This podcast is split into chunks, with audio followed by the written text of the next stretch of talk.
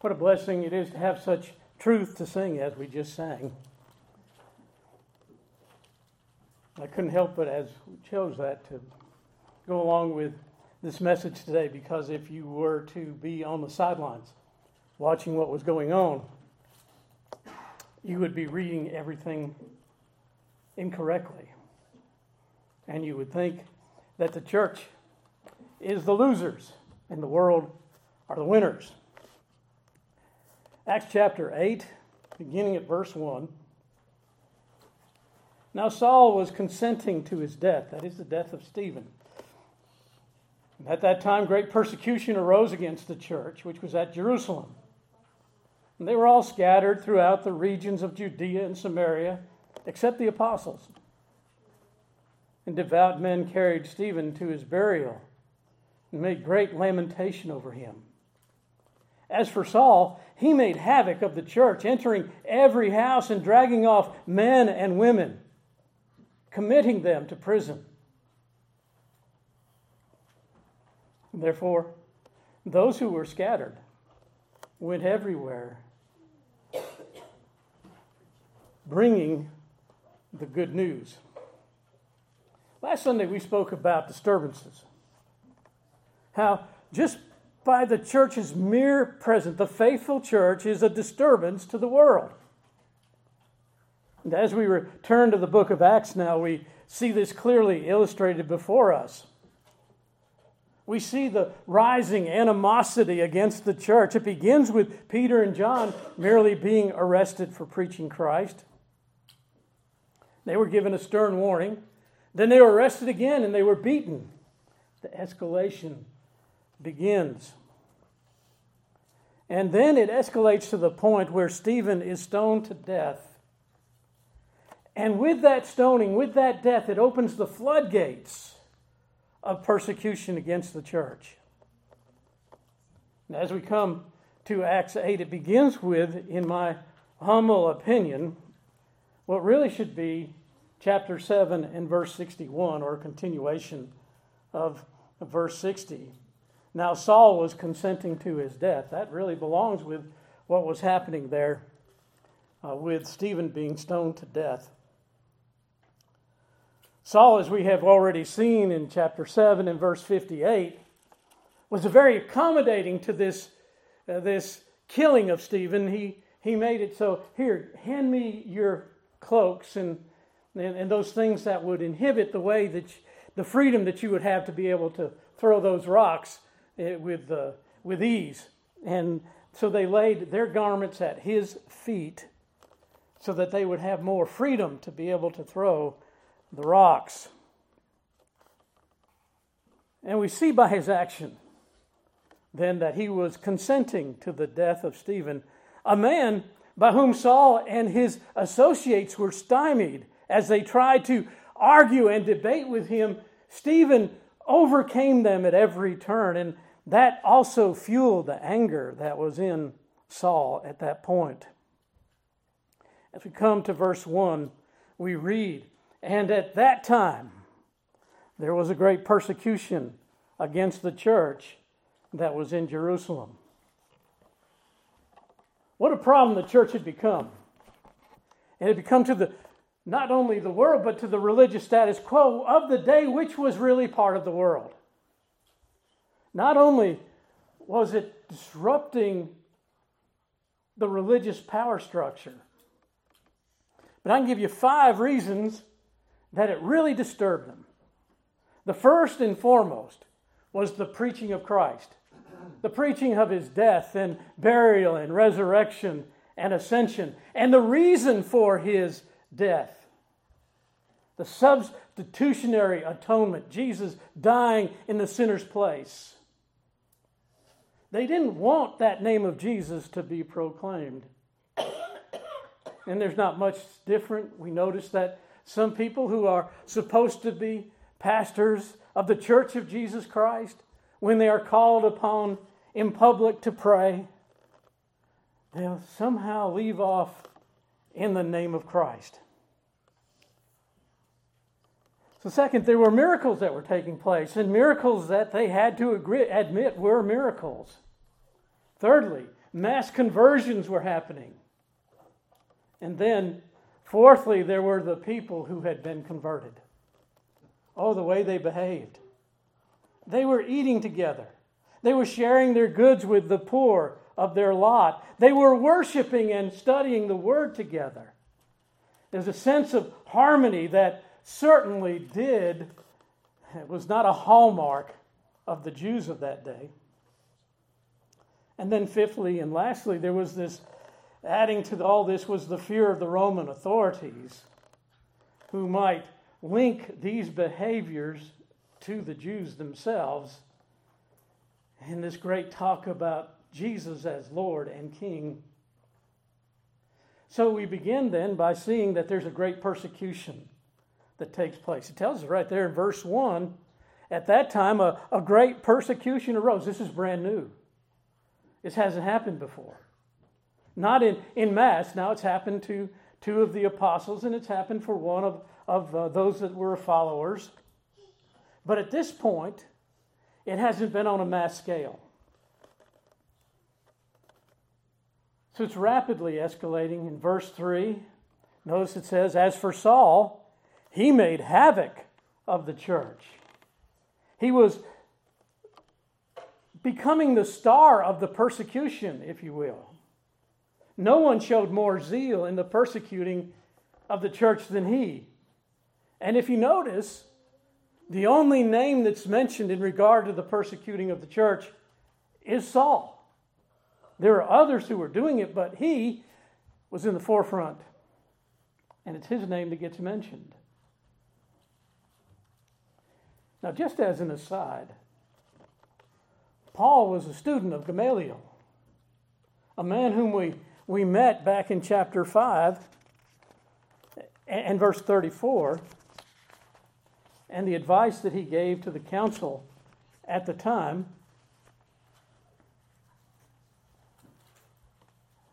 In verse 34, then one in the council stood up, a Pharisee named Gamaliel a teacher of the law, held in respect by all the people, and commanded them to put the apostles outside for a little while. And he said to them, Men of Israel, take heed to yourselves what you intend to do regarding these men.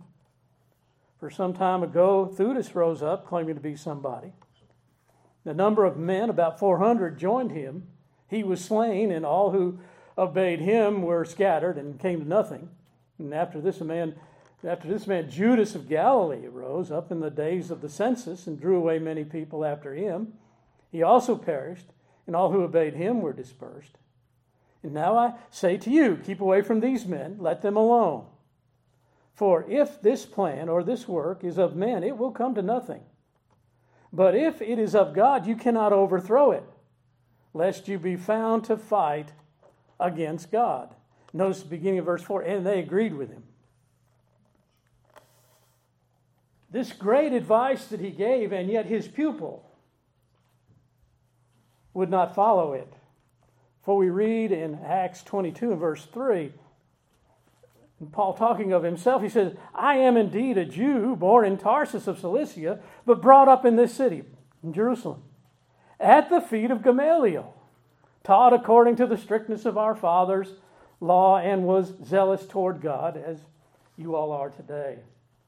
So here he had this, this great teacher who had given great advice, but was now not being followed.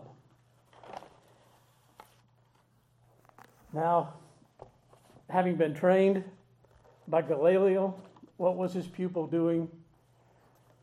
He made havoc of the church, entering every house and dragging off men and women, committing them to prison. He was ravaging the church. To, to what extent? Well, entering every house and dragging off men and women, committing them to prison. His goal was to completely devastate the church, to injure and ruin it. And of course, at the time, there were no church buildings. People met from house to house. The ones who had the biggest, most uh, uh accommodating uh, type of dwelling, that became a place where people would gather.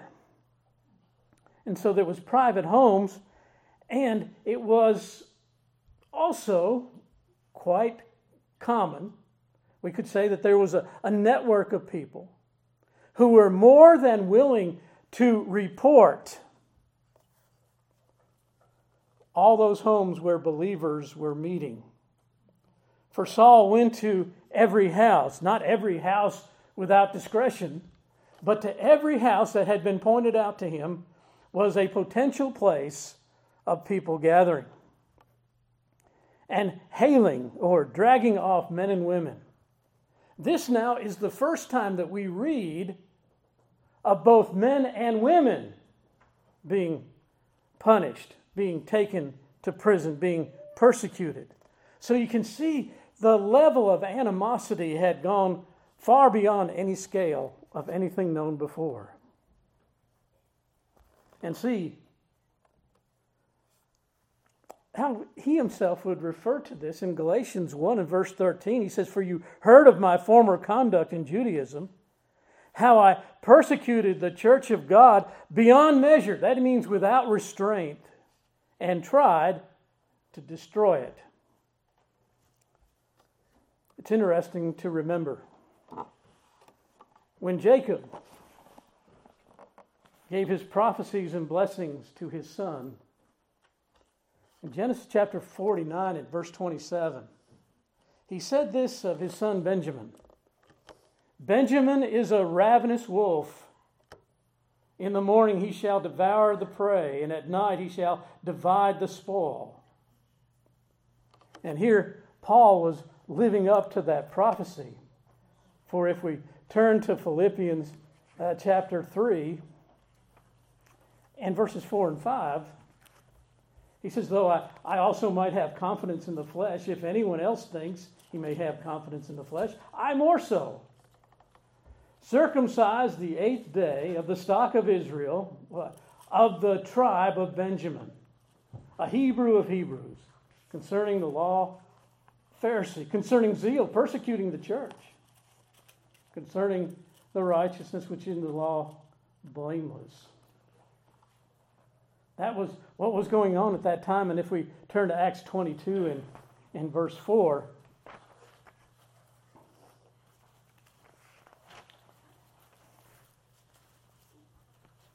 he will say, I persecuted this way to death, binding and delivering into prisons both men and women.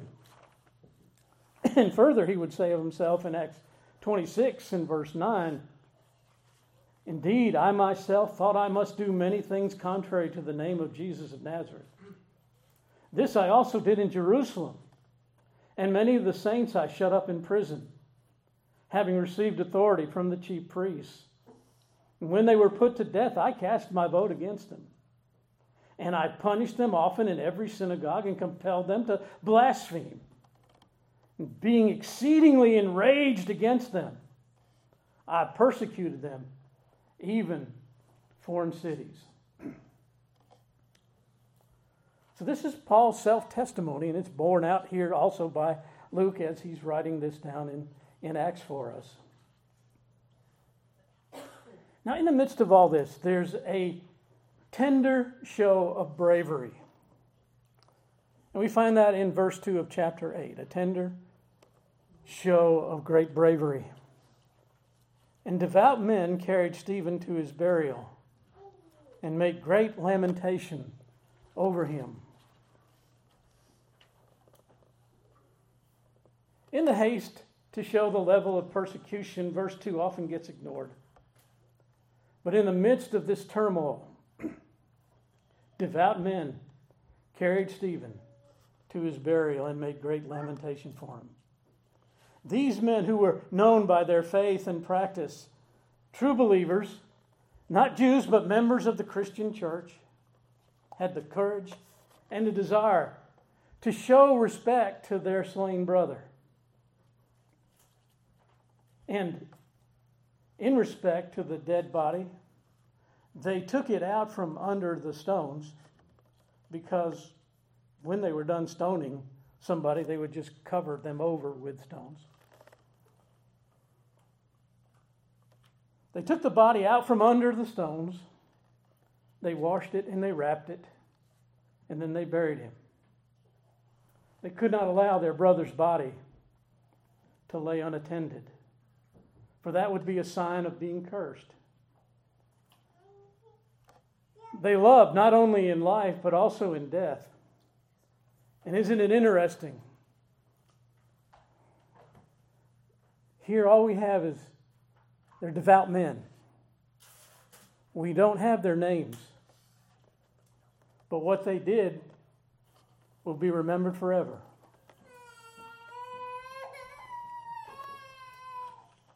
Now, beginning verse 3, we have unintended results.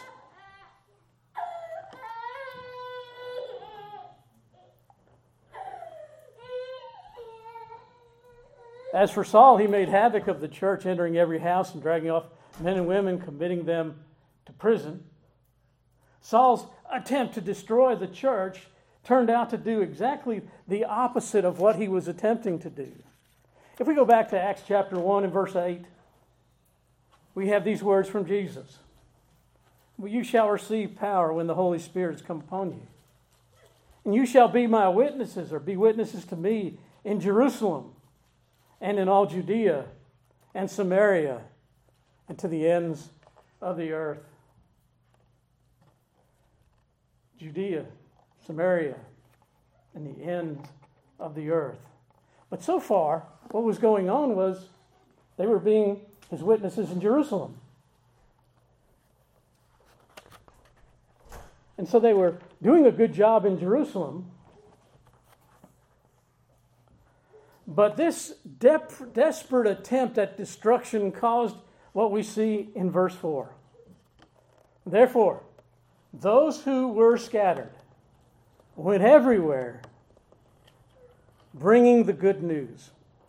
I, I find that the, uh, in, in verse 4, the word translated preaching there is really not the correct one uh, to, to translate that. It's, it's evangelizing. The Greek word evangelizo it means to evangelize. They went into the cities evangelizing. Now, if we look at verse 5, then Philip went down to the cities of Samaria, and kerusso, he preached Christ to them. So these that went, and they spread out, they were bringing the good news, and it was Philip that was actually preaching. So, really, what happened then?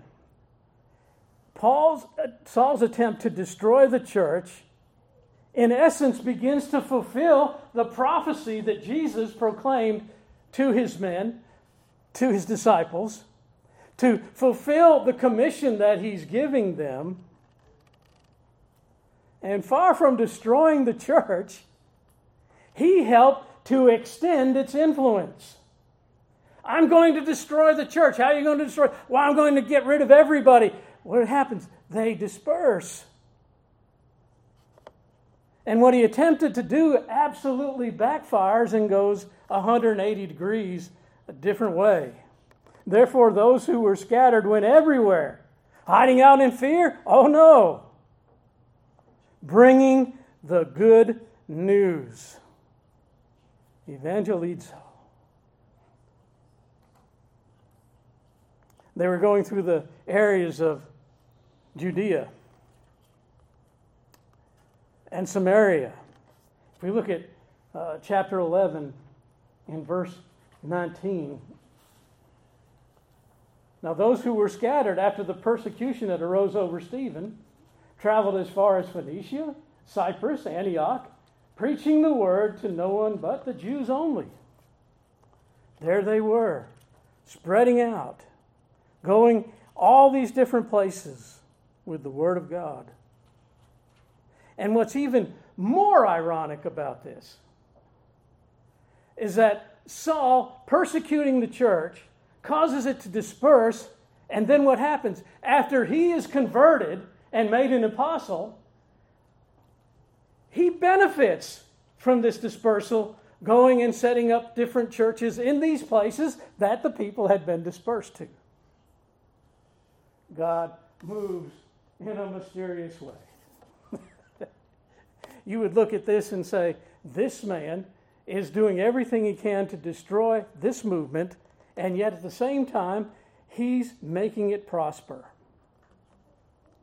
Jesus in Matthew 10 and verse 23 made it clear that persecution was going to come. You see, Jesus was never one of those prosperity preachers who said, Oh, all you have to do is this and everything will be wonderful to you and for you.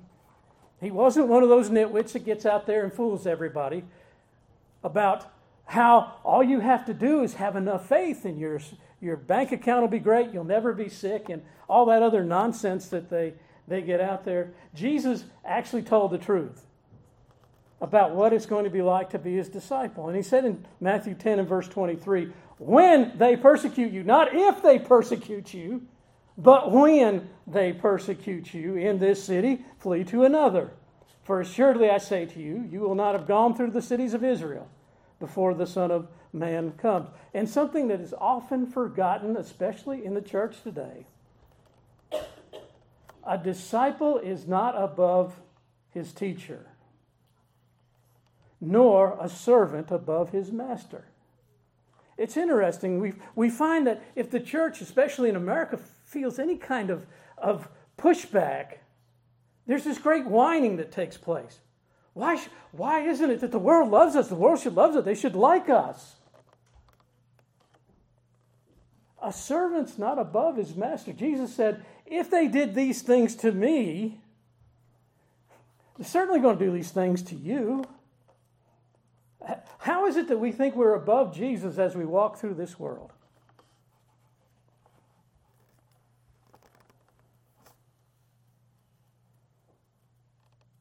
We note that they followed what he said in Acts chapter 14 and verse 2.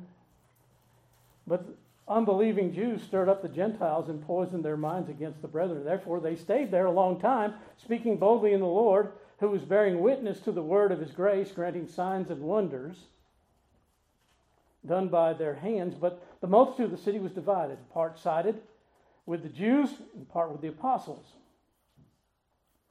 And when a violent attempt was made both by the Gentiles and the Jews with their rulers to abuse and stone them, they became aware of it and fled to Lystra and Derbe, cities of Lycaonia, and in the surrounding region. And they were preaching the gospel there. So every time persecution arose, they just moved down the road a little bit and began to preach all over again.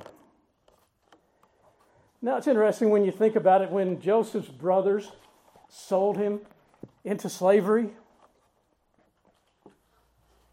and after Joseph had become the second most powerful man in Egypt, and he was reunited with his brothers, and they were really sad about what they did, he said to them, You meant it for evil, but God meant it for good. And that's the same way with Saul. He meant it for evil, but God meant it for good. So look at five things as we close on this then. First, the evil that man plots against the church will always produce the opposite effect. It will always happen. Consider Herod. After the child is born, let's kill all the babies and make sure we get rid of them. Didn't work. Consider Judas. Let's get rid of Jesus, turn him in, success. He goes to the cross. What happens? The great victory takes place. The second thing I'd like us to see here, too, is the fact that persecution proves truth, it proves reality.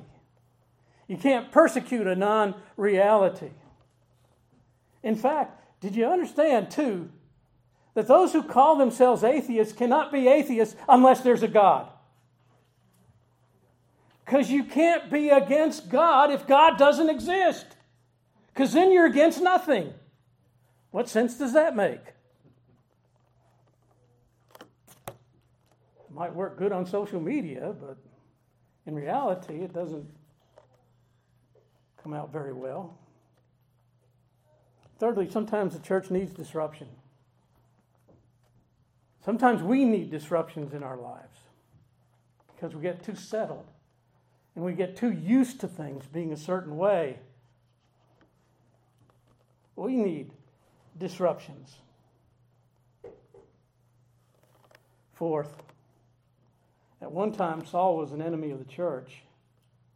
He was a real good Jew. He even said, I, I, was, I was beating my brothers. Not literally, but outpacing them. Let's put it that way. But it's interesting. We see what happens to him after, and we'll see that in a couple of weeks. He would truly become one of God's people. As long as he was persecuting the church of Christ, he wasn't God's person. He wasn't God's man. He could claim all he wants to about his Judaism and being of the tribe of Benjamin and, and all the zeal he had for the law, but he was a rank unbeliever at that point because he did not embrace the Lord Jesus Christ.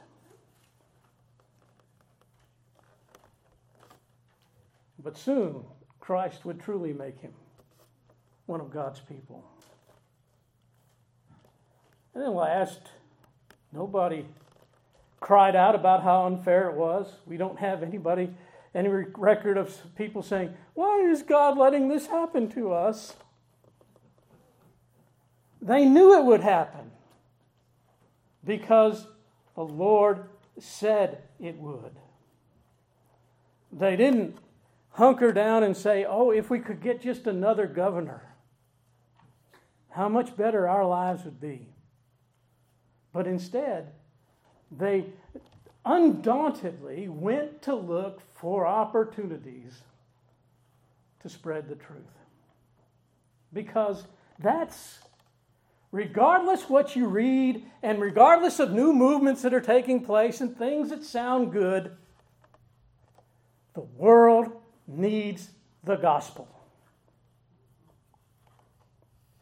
Oh, it's great that maybe we have a majority in the House of Representatives. How's that working out so far? but